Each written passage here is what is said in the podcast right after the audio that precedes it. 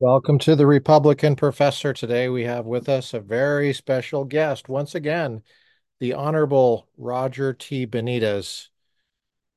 Thanks for being here, Roger. Roger was confirmed by the Senate after being nominated by President George W. Bush to the federal bench. He is a district court judge in the federal trial court, the Southern District of California. And we continue on our journey. Roger is here with us in studio through his judicial writing.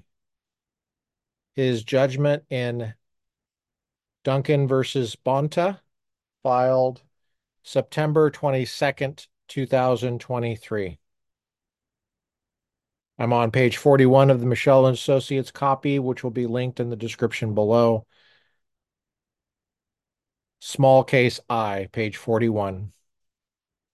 The significant time period, 1791 to 1868. Bruen teaches, this is Judge Benitez. Bruen teaches the most significant historical evidence. Let, by the way, let's thank Judge Benitez for all the time he spent on this and the wonderful work he has done for the Second Amendment and for the Constitution as a federal judge in the Southern District of California. Thank you. Thank you, Roger. Let's thank him by listening to him. Page 41, here's Judge Benitez.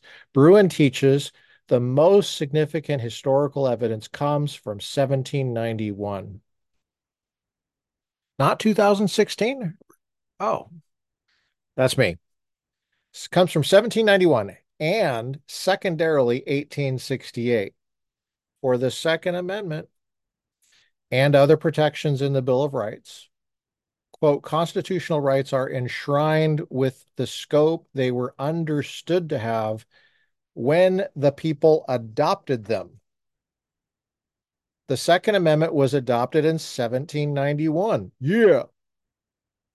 Well, we have generally assumed that the scope of the Second Amendment protection applicable to the federal government and the states is pegged to the public understanding of the right when the Bill of Rights was adopted in 1791. Unquote. That's Bruen at 2137. Consequently, whatever evolving standards of gun regulation the state legislature thought was good policy in the year 2000 when it was decided that 11 rounds is not well suited for a person to have in a gun, or in the year 2016, when it was amended by Proposition 63, or today, is not the test for constitutional scrutiny. What are you saying, Judge? What are you saying? What are you trying to say? Uh, that well, I was going to say that was me. Actually, that's not me. That's them. But Judge Benitez again. Courts are to, quote, afford greater weight to the historical analogs more contemporaneous to the Second Amendment's ratification, unquote. That's in Rahimi. And let me guess. Yeah, Fifth Circuit. Oh, wait. Yeah. Uh, Fifth Circuit? 11th Circuit. Hmm.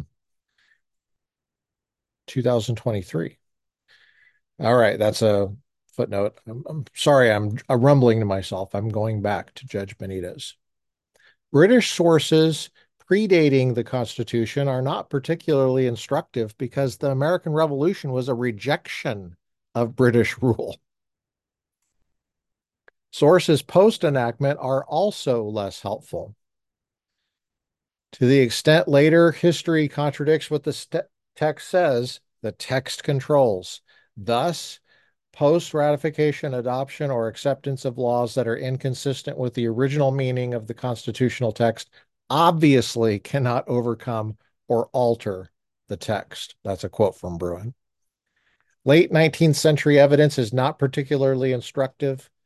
Because post Civil War discussions of the right to keep and bear arms took place 75 years after the ratification of the Second Amendment. They do not provide as much insight into its original meaning as earlier sources. Even so, evidence from the time period enforces the claim that the right to keep and bear arms continued to be regarded as a fundamental right the Supreme Court gauged in the most explicit the, the Supreme Court gauged the most explicit evidence appeared in the Freedmen Bureau's Act of 1866, which, by the way, I'm going to add right here. Just this is me. That was all Republicans entirely in that act. Quote, the most explicit evidence of Congress's aim, unquote, according to McDonald, quote, appears in Section 14 of the Freedmen Bureau's Act of 1866, which provided that, this is a quote within the quote, the right to have full and equal benefit of all laws and proceedings concerning personal liberty, personal security, and including the constitutional right to bear arms shall be secured to and enjoyed by all citizens, unquote, unquote, within the quote. McDonald points to one senator's description of the right to bear arms for one's defense as an indispensable safeguard of liberty. McDonald writes, quote, every man should have the right to bear arms for the f- defense of himself and family and his homestead. And if the cabin door of the freedman is broken open and the intruder enters for purposes as vile as were known to slavery, uh, this is me. This was an act by Republicans to protect newly freed slaves. Part of the reason, part of the way they did that was give them guns, let them have guns. If you don't give them to them, let them acquire them, let them keep them, let them keep them and bear them. Okay. Going back to the quote. And if a cabin door of the freedman is broken open and the intruder enters for purposes as vile as were known to slavery, then should well loaded musket be in hand of the occupant to send the polluted wretch to another world where his wretchedness will forever remain complete. Unquote. oh, that is great. That is a great quote. That's in McDonald. And that is um, on pages 70, 775 through 776 in McDonald. So you can see who's which senator that was. Let me guess, it was a Republican. Possibly, since those are the ones that freed the slaves from the Democrats. That's me. This is Judge Benitez. Thus, it can be said that even at the time of the 14th Amendment, the right to keep and bear guns was a necessary right to preserve. In sum, it is clear that the framers and the ratifiers of the 14th Amendment counted the right to keep and bear arms among those fundamental rights necessary to our ordered system of liberty. Wow. This is great stuff. Bruen and Heller have already considered some of the historical firearm statutes. Consequently, we know that colonial laws restricting handguns that were dangerous and unusual in the 1690s do not justify modern laws restricting handguns.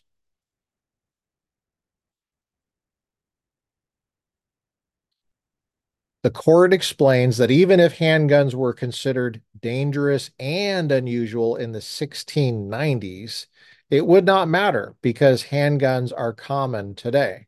As Bruen puts it, whatever the likelihood that handguns were considered dangerous and unusual during the colonial period, they were indisputably in common use for self defense today. They are, in fact, the quintessential self defense weapon. Thus, even these colonial laws prohibiting the carrying of handguns because they were considered dangerous and unusual weapons in the 1690s, they provide no justification for laws restricting public carry of weapons that are unquestionably in common use. C. The state's lists of relevant laws. To aid in the task of looking for a national historical tradition of firearm regulation, the state was directed to create a list of relevant laws regulating arms dating from the time of the Second Amendment, 1791, to 20 years after the 14th Amendment, that's 1868 plus 20. This is not an acknowledgement that 20 years after the 14th Amendment is a relevant period. 20 years after the 14th Amendment is admittedly arbitrary limit and probably includes laws too late to shed much light. In any event, the state went far beyond. The state produced a list of 316 laws covering 550 years from 1383 to 1933. The state, this is me, the state is the state of California. Okay. Judge Benitez. Many of the entries are not relevant because they came much earlier or later than the most significant period, uh, time period of 1791 to 1868. The first 14 listed laws predate the Second Amendment. On the other hand, the last 225 laws postdate the adoption of the 14th Amendment. Also, two thirds of the state's list, 199 laws, are restrictions on use, not on possession or acquisition. Here, the magazine bans prohibits possession, manufacturing, giving, lending, offering for sale, etc., rather than regulating the use or manner of carrying ammunition or its magazines. 22 tax laws are included in the state's historical list, yet the law challenged here imposes no tax on magazines. The state's historical list also includes, surprisingly, 38 laws that applied only to particular groups, such as slaves, blacks, or mulattoes. Those laws are not relevant to the magazine prohibition challenged in this case, to say the least. And the founding era statutes that disarmed groups of persons who governments thought might be dangerous because of their race or religion are not considered analogous to modern carry prohibitions on released felons, also thought to be dangerous. Any such analogy would be far too broad. That was a quote. Yeah. I remember I told you, this is me. I'm not going to say quote and unquote every single time he quotes something. So if it sounds a little odd. Just think he's probably quoting somebody. Here's Judge Benitez. Even if they were, this court would give such discriminatory laws little or no weight. So, just FYI, the state of California was using um, slave disarmament laws to say, yeah, this is historically analogous to what we're trying to do today. Can't make this up. Judge Benitez again, page 46. Roman numeral four.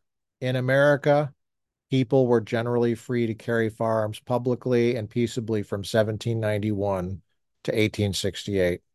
A. Traditions. The history and tradition of the United States is a tradition of widespread gun ownership and expertise. Bruen says those who, sorry, I got to take a drink of water here. Bruen says those who sought to carry firearms publicly and peaceably in antebellum America were generally free to do so. Thomas Jefferson pointed out that our soldiers were good shots because they had practiced with guns since they were children. Jefferson wrote, and here's a block quote. Show you the quote. Nice substantial quote there. Jefferson wrote, I enclose to you a list of the killed, wounded, and captives of the enemy from the commencement of hostilities in Lexington April 1775 until November 1777, since which there has been no event of any consequence. I think that upon the whole, it has been about uh, one half the number lost by them. In some instances, more, but in others, less. This difference is ascribed to our superiority in taking aim when we fire, every soldier in our army having been intimate with his gun from his infancy. Unquote. That's a letter from Thomas Jefferson to Giovanni Fra- Fabbroni. Um, okay, Judge Benitez. Then having fire, then having firearms was commonplace. Carrying firearms was accepted. Proficiency was fire with firearms was encouraged. Readiness with firearms was required. Then as now, terrorizing with a firearm or carrying a firearm with the intent to assault another was punishable. But none of the historical limitations on the right to bear arms operated to prevent law abiding citizens with ordinary self defense needs from carrying arms in public for that purpose. Notwithstanding having significant time to do so, the state has identified no historical statute or national tradition of firearm regulation so broad in its coverage or so far reaching in its effect as its large capacity magazine ban. So, what are the traditions of firearm regulation evidenced by the state's list? Historical regulations are considered chronologically, mindful that greater weight attaches to laws nearer in time to the Second Amendment's ratification. The court has reviewed every law cited in the state's list. It has sometimes searched for the actual text of the cited law rather than the party's summary in order to understand any legal nuance. It has reviewed the laws with a view to understanding the tradition of all the states and their contexts. For example, as the nation expanded, old states became interior states, new states became frontier states. Frontier states oftentimes had different social and security concerns than the interior of the new nation. The court sought to understand how states responded to technological developments in ammunition, revolvers, repeaters, and high capacity, fast shooting, lever action rifles. The state's experts opine that gun laws were plentiful and widespread, and firearm regulation was the norm. But if the test were to look at gun laws with that level of generality, no gun law would ever fail scrutiny. And Heller, McDonald, and Bruen could not have been decided as they were. Furthermore, as will be shown, it is an exaggeration. The state says regulations on dangerous or unusual weapons existed throughout American history. But by weapons, the state means non firearms. Relevantly similar regulations are firearm prohibitions, not bladed or melee weapon regulations. And neither dangerous or unusual nor unusually dangerous is the test. Although the state cannot point to an outright prohibition on even unusual or unusually dangerous firearms until Alabama's 1868 prohibition on the dangerous and unusual rifle walking cane.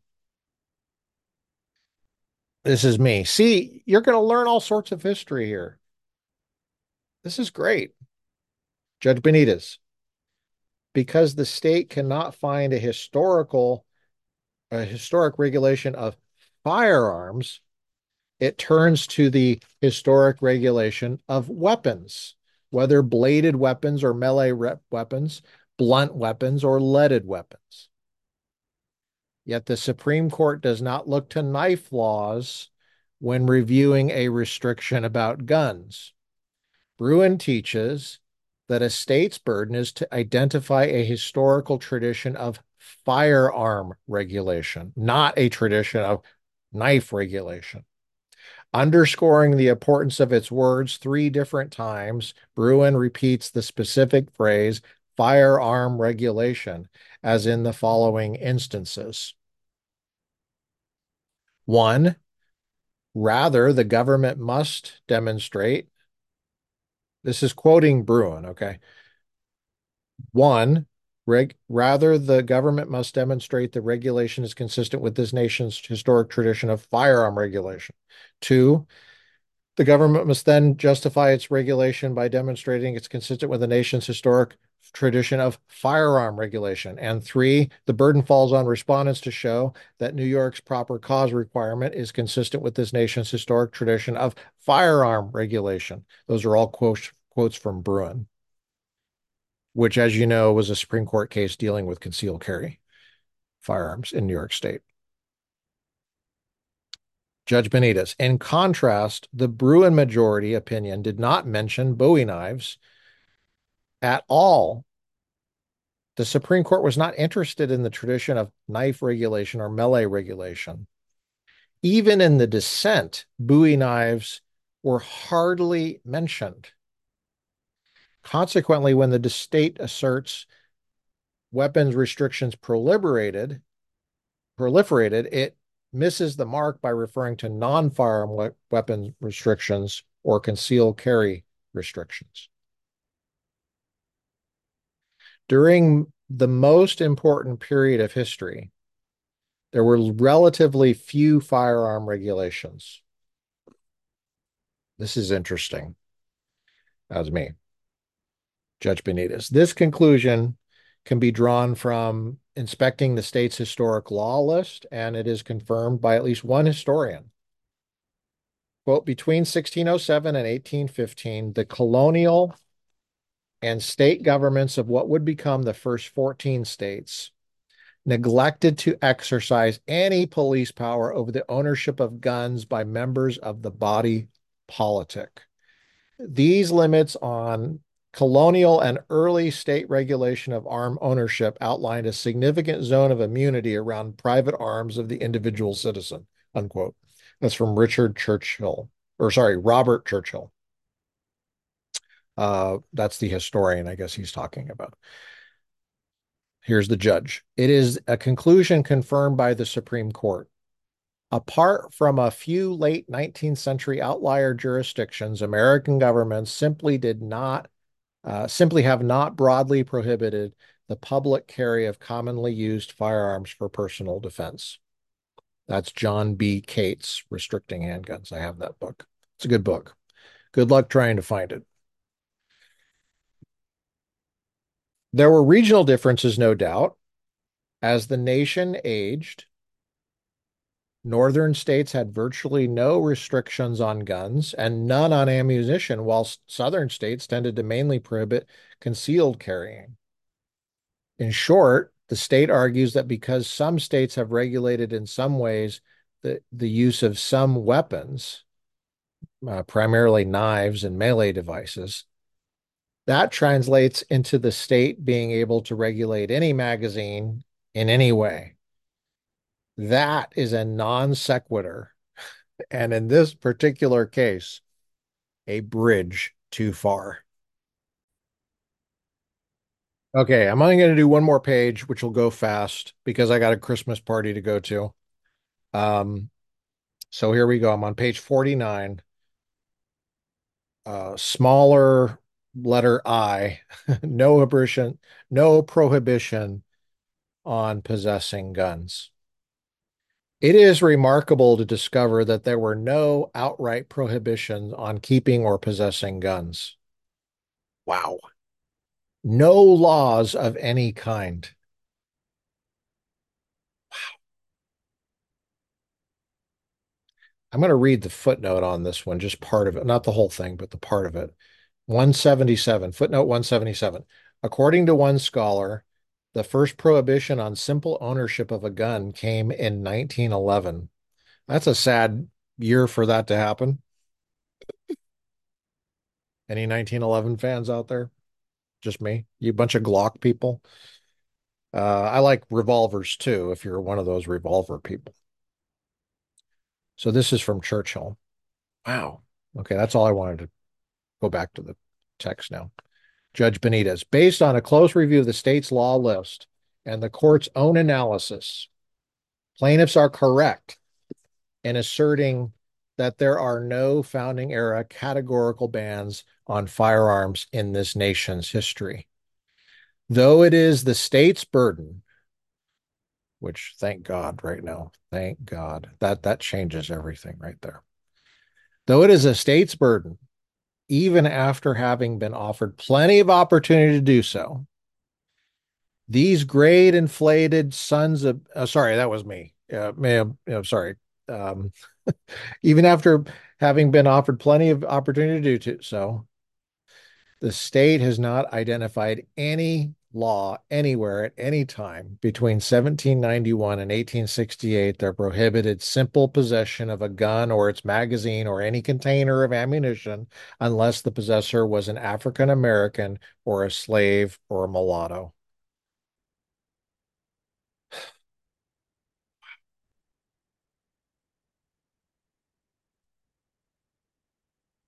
I mean, th these footnotes are really good, really good.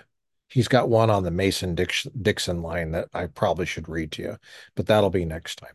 Got one more paragraph, okay?